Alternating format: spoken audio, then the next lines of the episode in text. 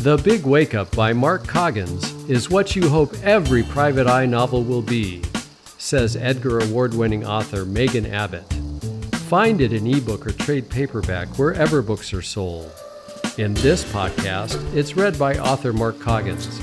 Learn more about Mark and his other novels at markcoggins.com.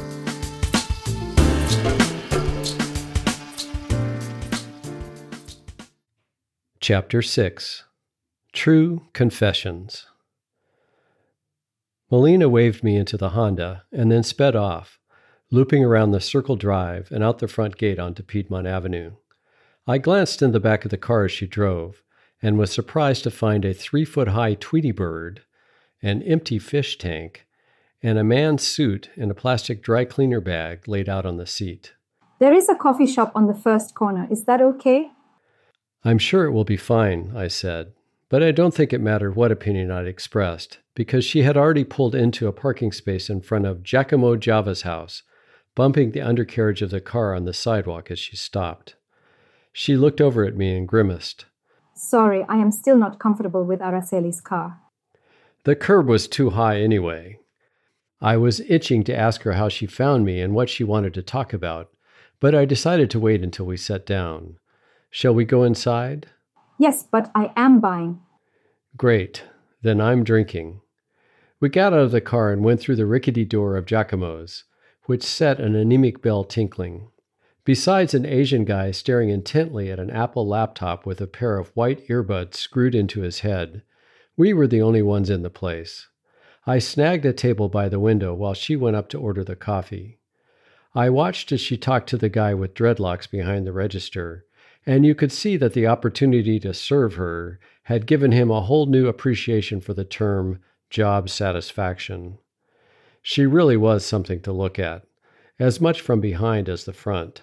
She had exchanged the morning dress from the wake for a clingy wool sweater, a long wool skirt, ballet flats, and a beret, but had kept the color black.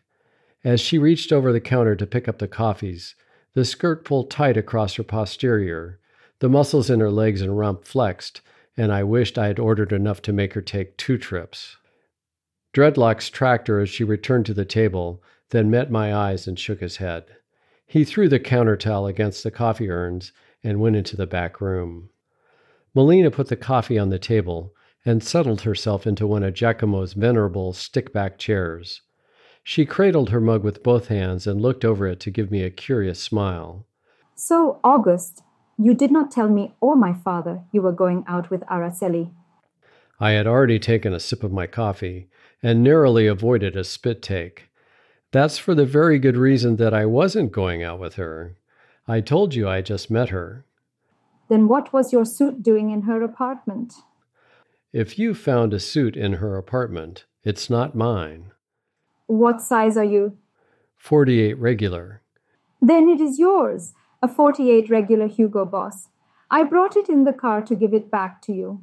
I have been packing most everything personal of hers to ship back to Argentina, but there are a few items like the suit that I would not want to send back.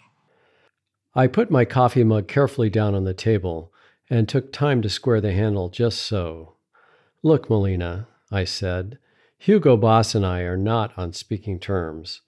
I've never owned a suit that cost more than 300 bucks. And your sister and I really weren't on speaking terms either. We barely said two sentences to each other. She was an attractive girl. I'm sure there were many men who wanted to have a suit in her closet, but it wasn't me. I could see doubt in her eyes, but she wasn't ready to give up. You were her type. She held up her arms and clenched her fists in a gesture that might generously be labeled manly, or not so generously, Neanderthal. And then there is what your secretary said when I visited your office. I knew this wasn't going to be good. And what was that? When I walked in, she looked me up and down and said, Not another one. I know that I am not as beautiful as my sister. That's not true, Melina. You are very. Please do not say it. You are very kind. I may not be as beautiful as Araceli, but it is clear we were sisters. Your secretary must have seen Araceli with you and recognized that I was from the same family. Did Gretchen, Did my secretary say anything else? I wanted to be sure I'd fully lanced the boil before I addressed the wound, so to speak. Melina made a little pouty expression. She told me where I could find you. And, oh, yes, there was one more thing. There was a funny little fat man in the front office. When I first came in, he asked me if I knew the benefits of whole life. Then he tried to get my phone number. Your secretary put a stop to that. I ran my hand through my hair and looked off at the Asian kid, who was still frowning into the screen of his laptop.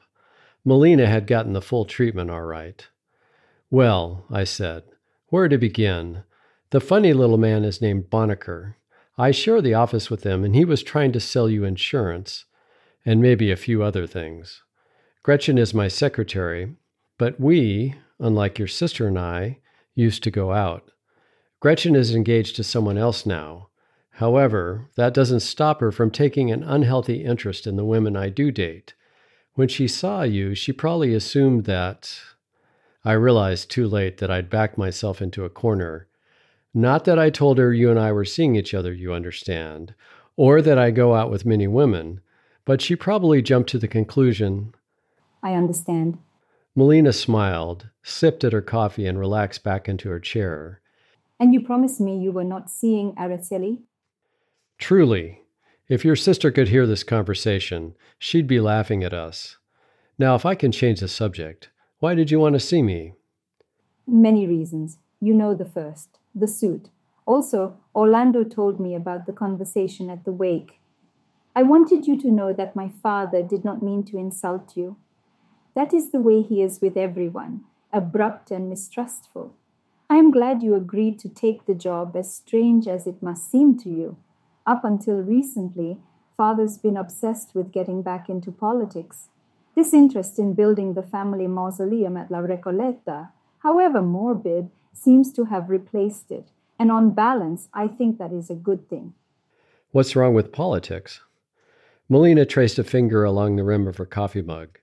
Do you know anything about Argentine politics, August? May I call you August? I know as much about Argentine politics as you probably know about the San Francisco Giants.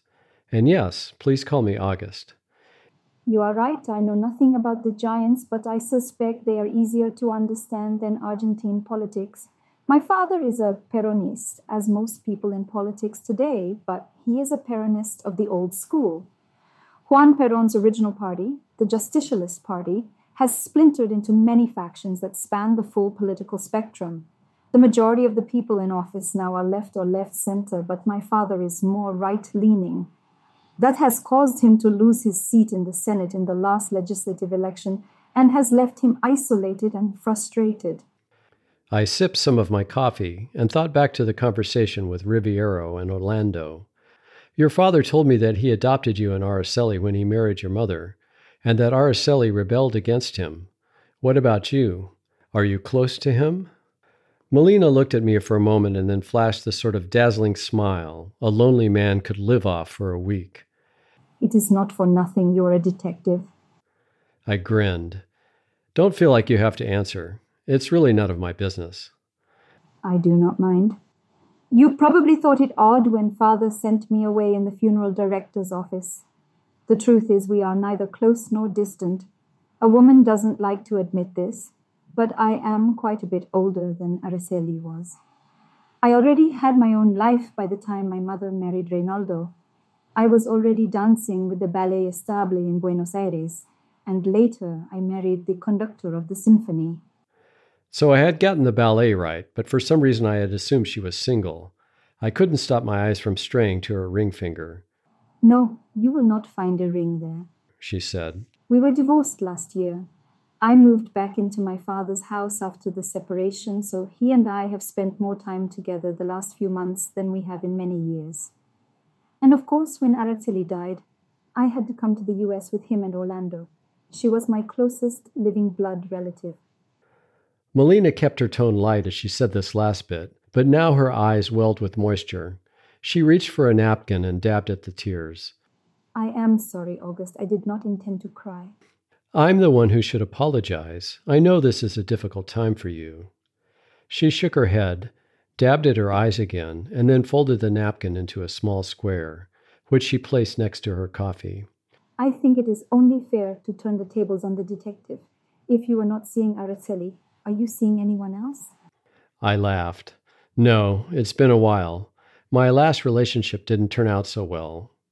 I didn't mention that it was probably because I was involved with the daughter of a client.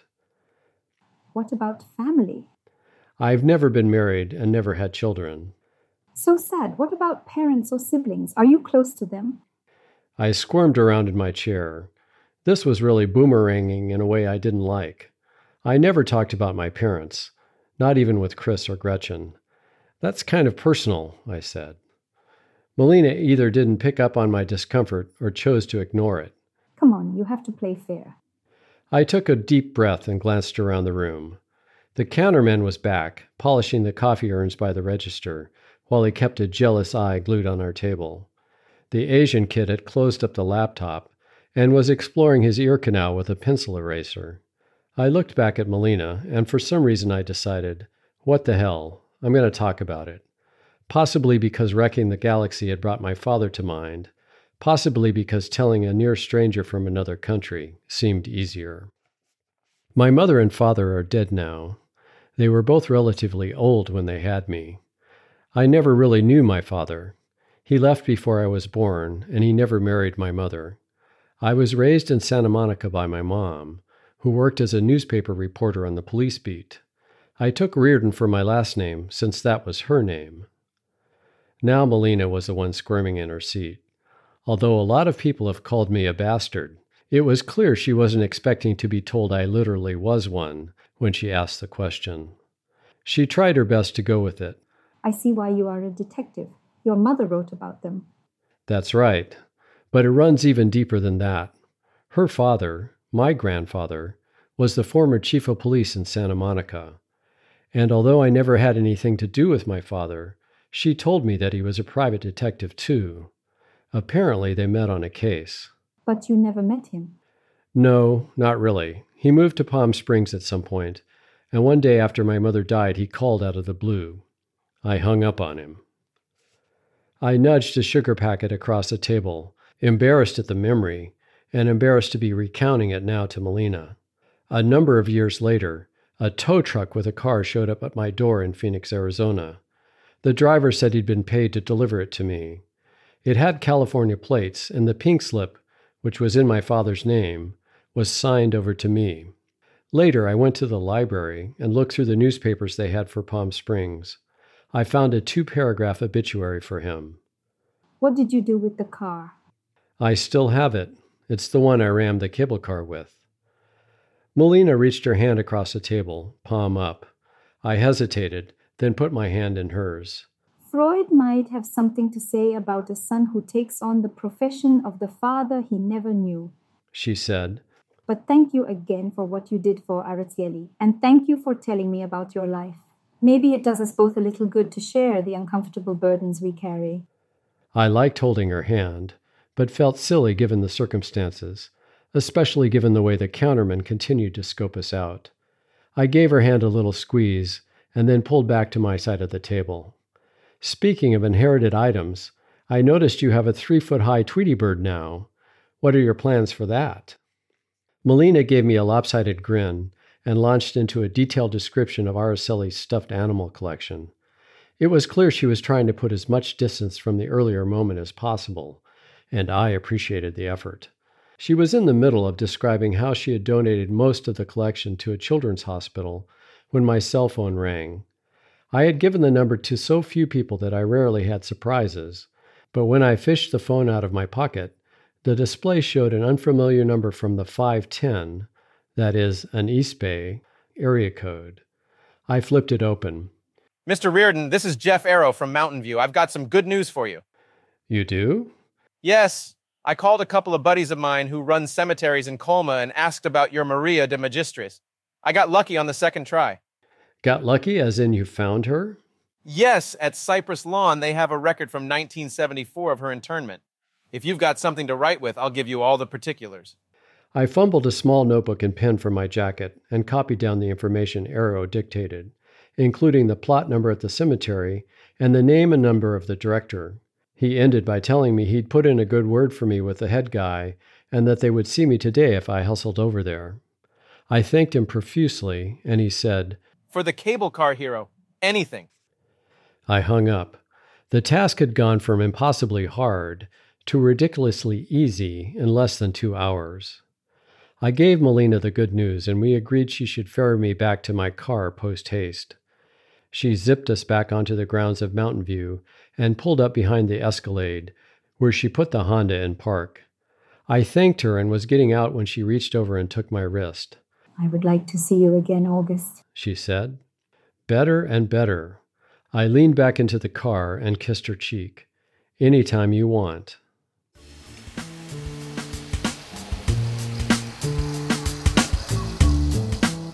You have been listening to The Big Wake Up, a book Publishers Weekly described as outstanding in a starred review. Find it in ebook or trade paperback wherever books are sold. In this podcast, it's read by author Mark Coggins. Learn more about Mark and his other novels at markcoggins.com.